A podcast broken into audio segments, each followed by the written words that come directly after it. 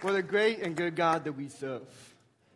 That we can come humbly before Him to give Him praise, to give Him glory, to sing a hallelujah that He is our God, our Savior, who saved us from a death that would separate us from Him. But that He took it upon Himself so that we might know Him we might know his Father and come close to him.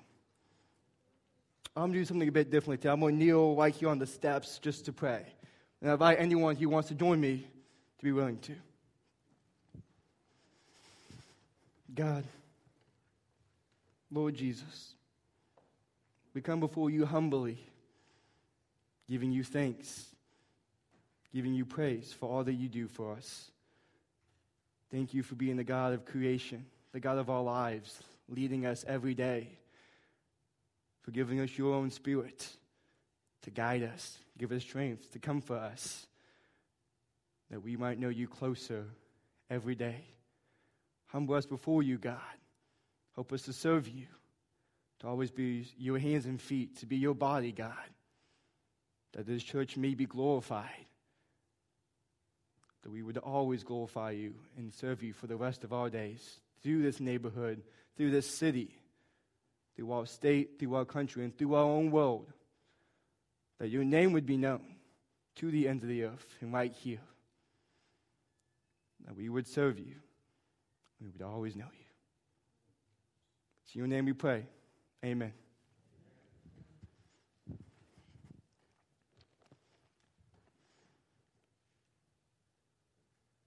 So we live in a bit of a crazy world right now, don't we? Bit of a chaotic time when it comes to the economy, when it comes to politics, when it comes to just worldliness in general.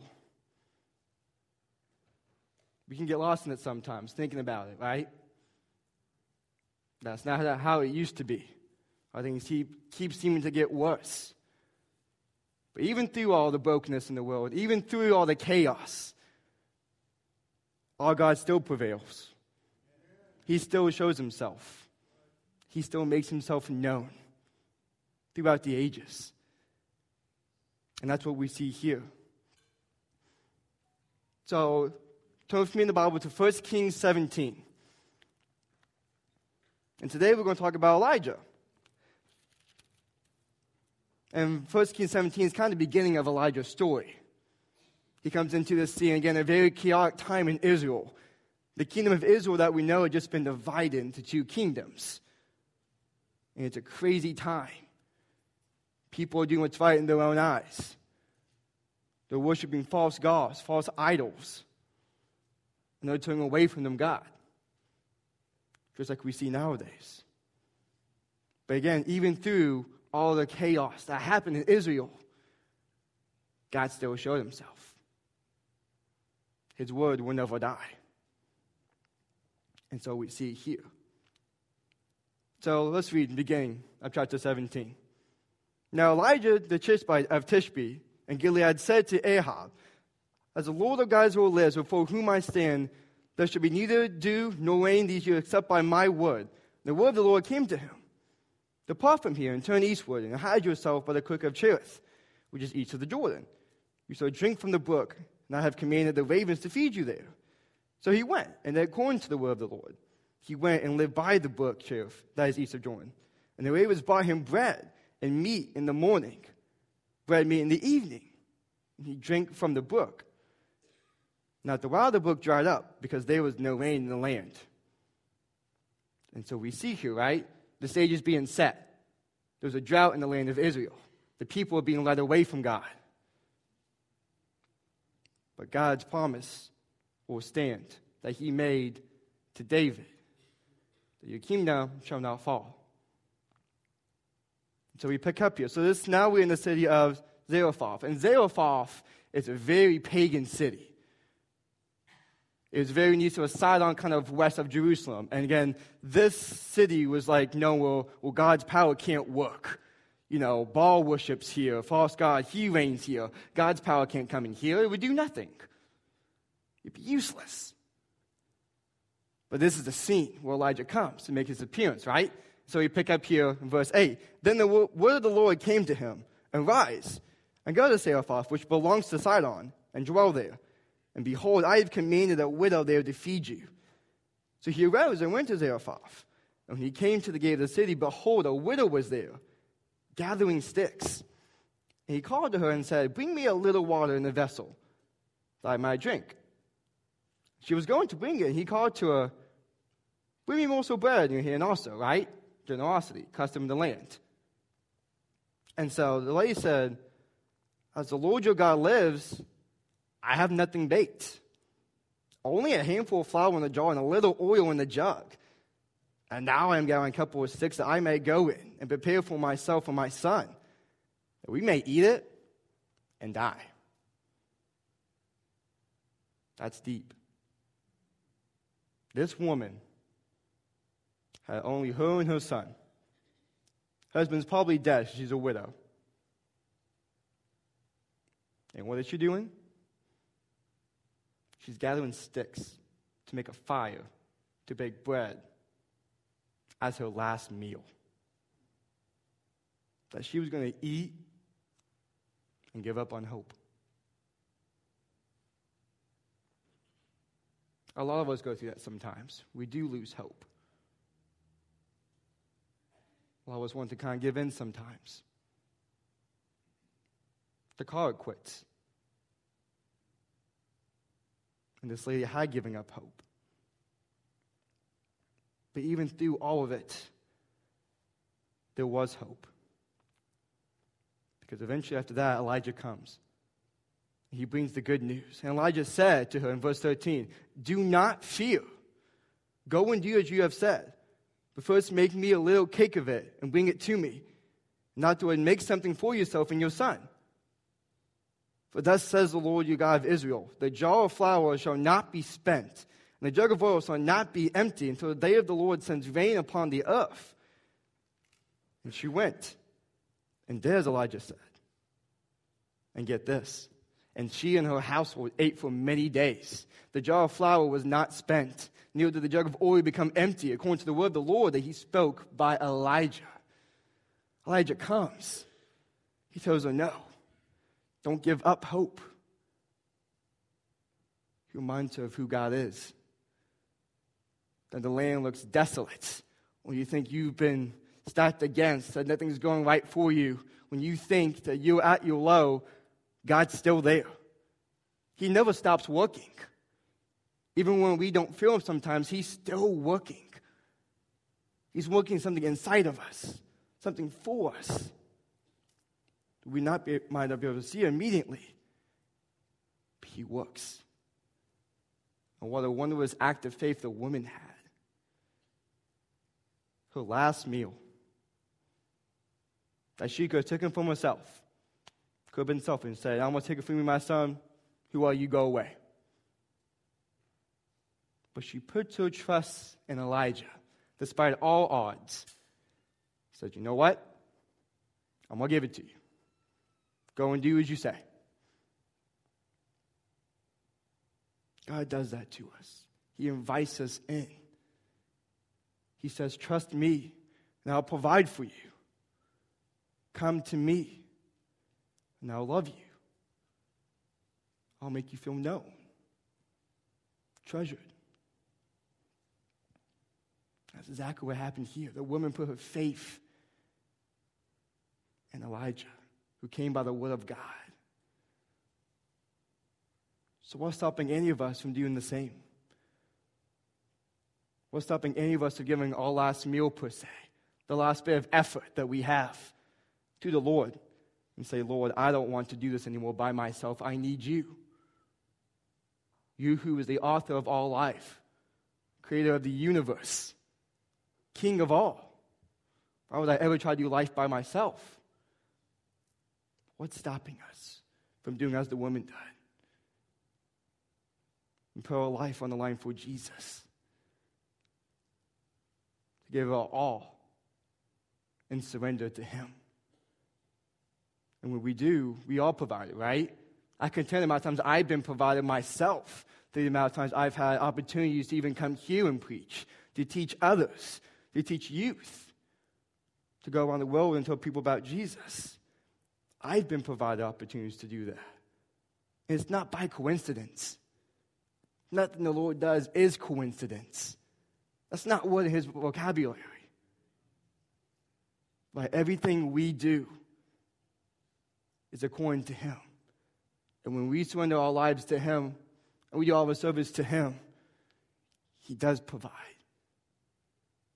I work for a church in Jackson, Mississippi right now called Soul City.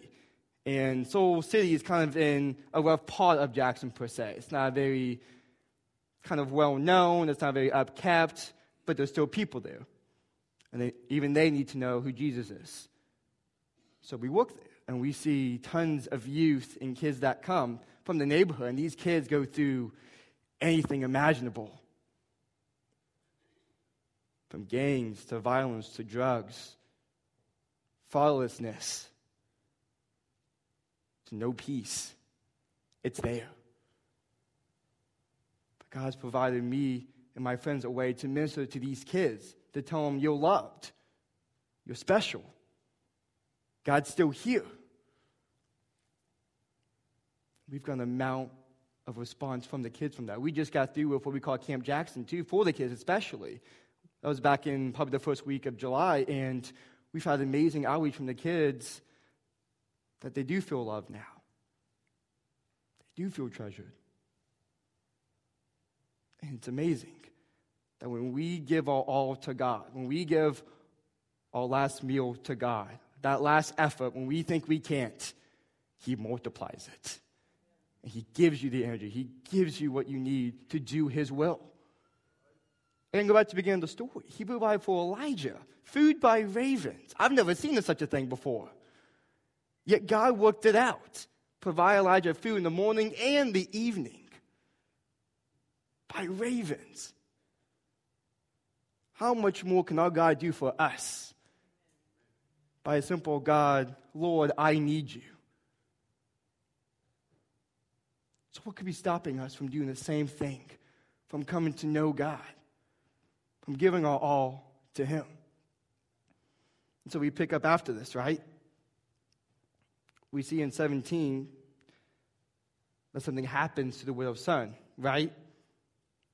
After this, we pick up verse 17. After this, the son of the woman, the mistress of the house, became ill. And his illness was so severe there was no breath left in him. And she said to Elijah, What have you against me, O man of God? You have come to me to bring my sin to remembrance, and it caused the death of my son. Now let's just stop there. How many of us would do the same, though? Whenever tribulation or storm, something hits, we immediately doubt God. We immediately throw, oh, God must be getting back at me. He must be angry at me, surely, right? He must be trying to get at me. But no. All God loves us. Even through tough times that we have in life, God doesn't need to be angry at us. When you sin, you're convicted that you sin. And that's what it means to be saved. The Spirit inside of us. God doesn't need to punish you because you sin. Because you already have the conviction of Jesus' Spirit inside of you. Never wrong. That we're imperfect. Right? We're imperfect. But even through our broken and imperfectness, God still chooses to want us, to love us. And we couldn't need Him for a second. God wants us. He is jealous for us. He wants us to spend time with Him because we have a relationship with God Himself. He wants us to have spend time so we can know Him, so we can become intimate with Himself. The God of the universe that we to get to call our Father, our good and great Father, that we get the opportunity to say, I love you to Him. He says, I love you back. Even through all of our brokenness, God still loves us. He still comes to us and still chooses to want you to be part of what He has. And that will never change. God wants you, He is for you. He wants to see you grow into Him. Like Jesus said, right? I am the true vine. Those who come to me will produce fruit, those who don't will perish. That is meant to be taken literally. If you don't abide in Jesus, you don't grow fruit. You wither. You find ways to go besides Him, and it doesn't work. But through only Jesus, He provides the soil, the foundation we need to grow, to flourish, to develop into the children He wants us to be. That we can be His children, part of His family. We may all know His love. But even through all of it, God's there for us. He provides. So we'll keep going. Verse 19. And he said to her, Give me your son. And he took him from her arms and carried him up into the upper chambers where he lodged and laid him on his own bed. And he cried to the Lord, O Lord my God, have you brought calamity even upon her son, even upon the widow who has sojourned? Then he stretched himself upon the child three times, and he cried to the Lord, O Lord my God, let this child's life come to him again. And the Lord listened to him, to the voice of Elijah. And the life of the child came into him again. And he revived. Elijah took the child and brought him down from the upper chamber into the house and delivered him to his mother. And Elijah said, See, your son lives. He lives. He is not dead. Your son, who you thought was gone, is to you again. And the woman said to Elijah, Now I know that you all have made of God, that the word of the Lord in your mouth is true.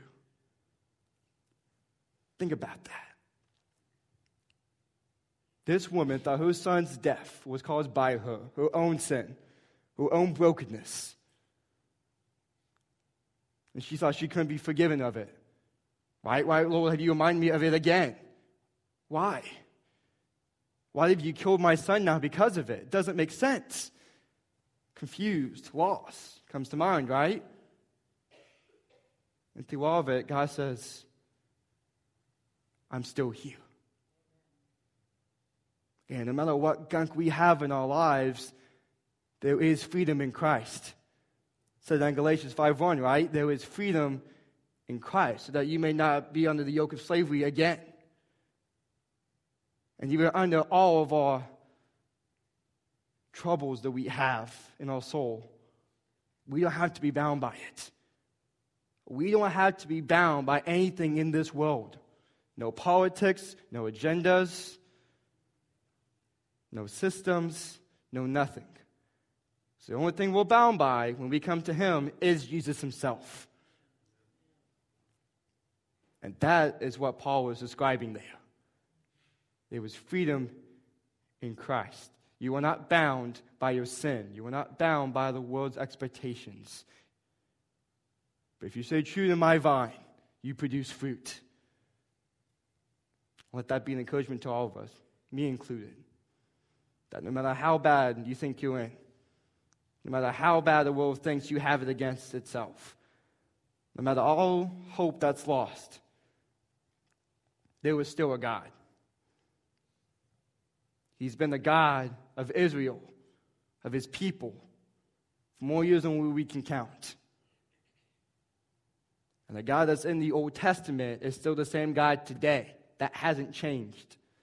That's still alive. That's still true. That is good. That is great. Because his power doesn't change. His love for the people of Israel and you has not changed. He loves his people, he cares for them. He sets us free. Says you're not bound by the world. You're not of the world anymore, right? You love me. You're in my family now, not the world's family. I want you. I want you here with me. That's the soft whisper of God. And when we're still and we choose to listen to Him, He speaks to us. He reminds us that no matter what, no matter what we're facing, A, I've already overcome it, but B, you can get through it with me. And glory be to God Himself that we have a Savior that sets us free. And there's no con- condemnation in Him either, right? It says that in Romans 8 1. There's no condemnation in the Lord Jesus Christ.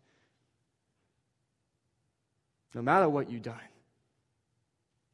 He will not judge you of it. He will not say bad on you for doing this. He will not criticize you. But instead, He'll open His arms wide. Say, come here. He invites us into Himself.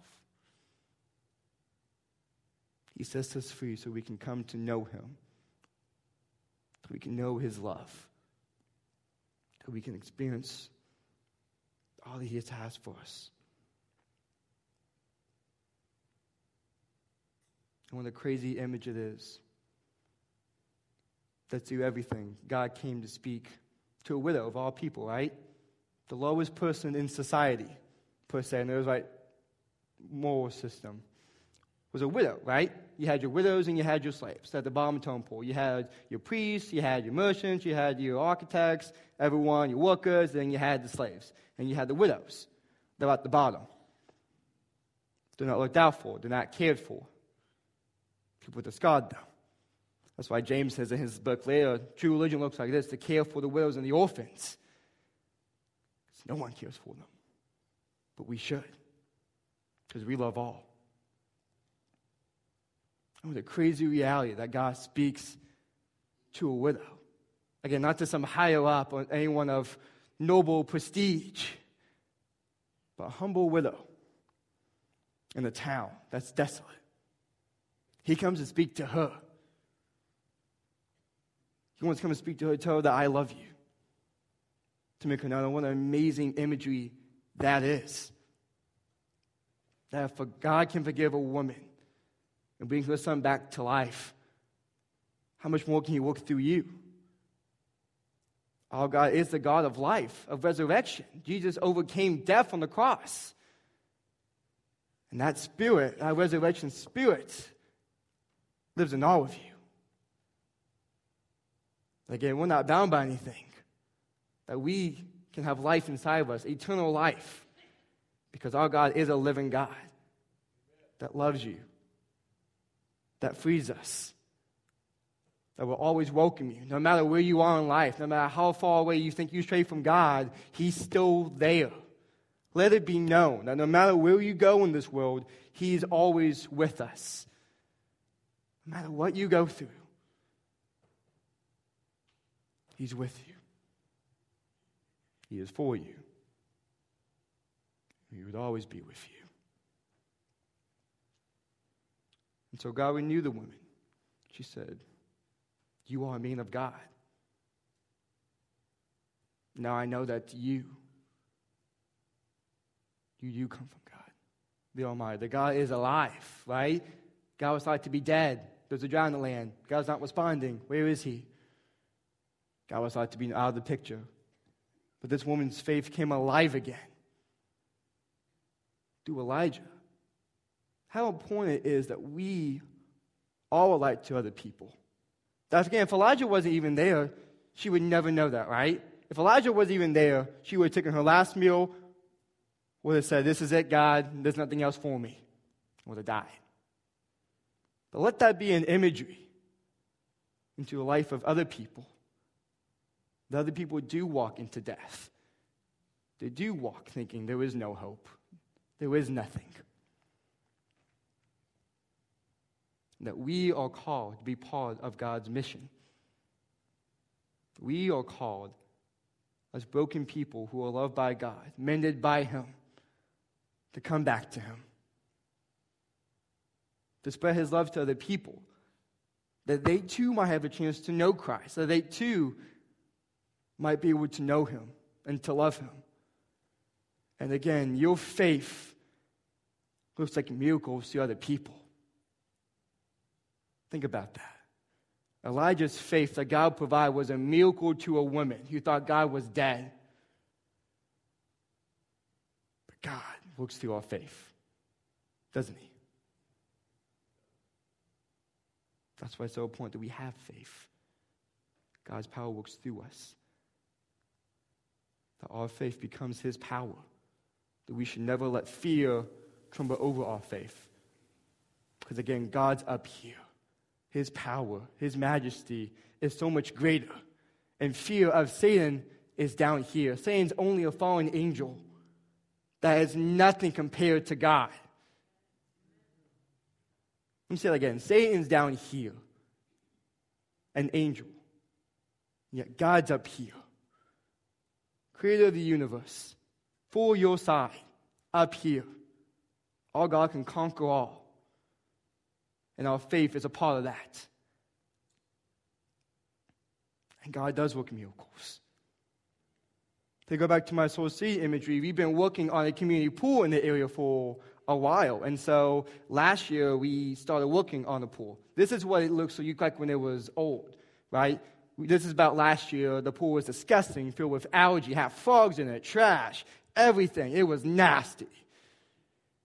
And so me and a couple of my friends that work at Soul City came and we said, you know what?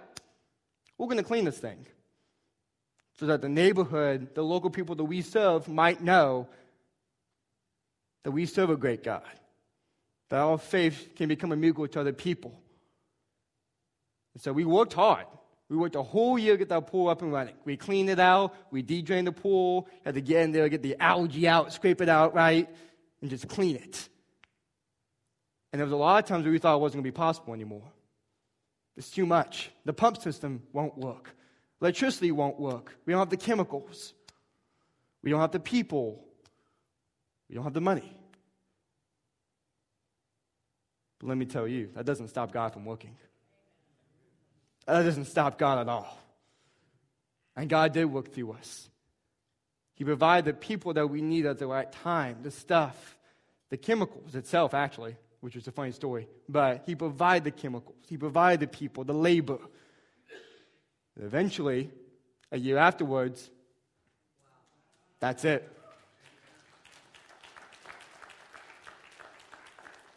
This opened up two weeks ago for the community of Midtown Jackson, a community that has no hope, that think there's nothing for it, that think that they're lost to the world, God provided for them through us, through our faith. God opened up that pool. And now people see that, again, like the lady said, you are from God. That you must be true what you say. That you do serve a God that is loving and good. And again, these people are ecstatic. They've never seen anything like this before call it dry bones of flesh imagery, but that's what it is dry bones that come alive through Christ. And what's really cool is that that first day they open, we baptized people. We baptized two youth our neighborhood in that pool. Because they came to know Christ through us serving them, us loving them, helping to make them known. It's nothing different. The same God that worked through Elijah works through us. Nothing is stopping us but evil itself from you serving others, you finding a need, and letting God use you in that area. Right? That's why I want to do medical missions. I want to be of use to God. I want to serve internationally, provide health care to people, and in return show that my God is good. My God is true. He's the way, truth, and life. I wanted to serve others. And I would encourage anyone here to try serving other people. It might be challenging sometimes. You've all know that person that's challenging to serve. But even through that, if we can learn to serve them, we can serve anyone. And if our God can work through that situation, He can work through all of it. That would encourage all of us to be the hands and feet of God. That again, our God invites us, broken people that need Him, to be part of His mission. That God uses imperfect people for His perfect plan all the time. Because God loves us. It's like a father teaching their son daughter how to fish, right? The father loves fishing, so he's going to naturally teach his kids how to fish, right? It's the same thing. God loves us so much, He wants to show us how He does things, how to serve others, how to see Him. So He sees us as broken, He loves us on the broken. He invites us in and renews us. He invites us to come to Him, to join His kingdom, right? His eternal kingdom. And that His kingdom alone would prevail over all that we would have a heart to other people. That's what ministry is, right? You could ask me or Mr. Chris or Cody. It's about having a heart for people, wanting to solve the souls of men and women everywhere. Want to do what I call heart ministry, knowing someone's heart so well. You know what they go through, but you don't leave them, as our Savior doesn't leave us.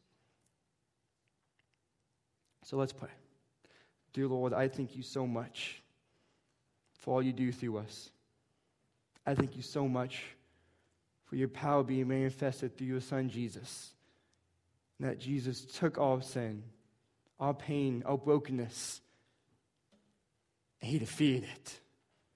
That he rose again on the third day to conquer death itself, so that we might have his spirit inside of us and know that we too can conquer death. We too can know that you're all we need, Jesus. That to know your Father's will and be part of his mission is the biggest blessing any of us could ever know. I pray so much, God, that you remind us of how good and great you are.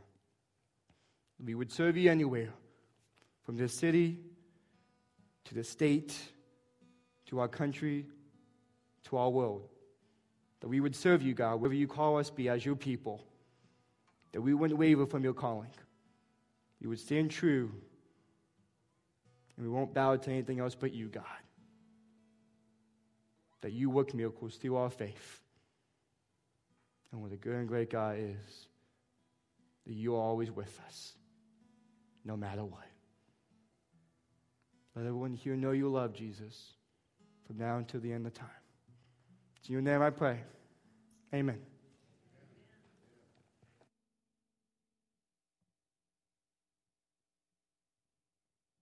And stand with us now for our hymn of invitation. If there's any decision or prayer need that you have this morning, just uh, would invite you to come as our hopefully our prayer counselors will come this way as well. And just uh, again, if there's a, a, need that you have to pray for or a desire for a church membership here at Myrtle Grove Baptist Church or anything like that, then now's the time to respond to what we've heard today.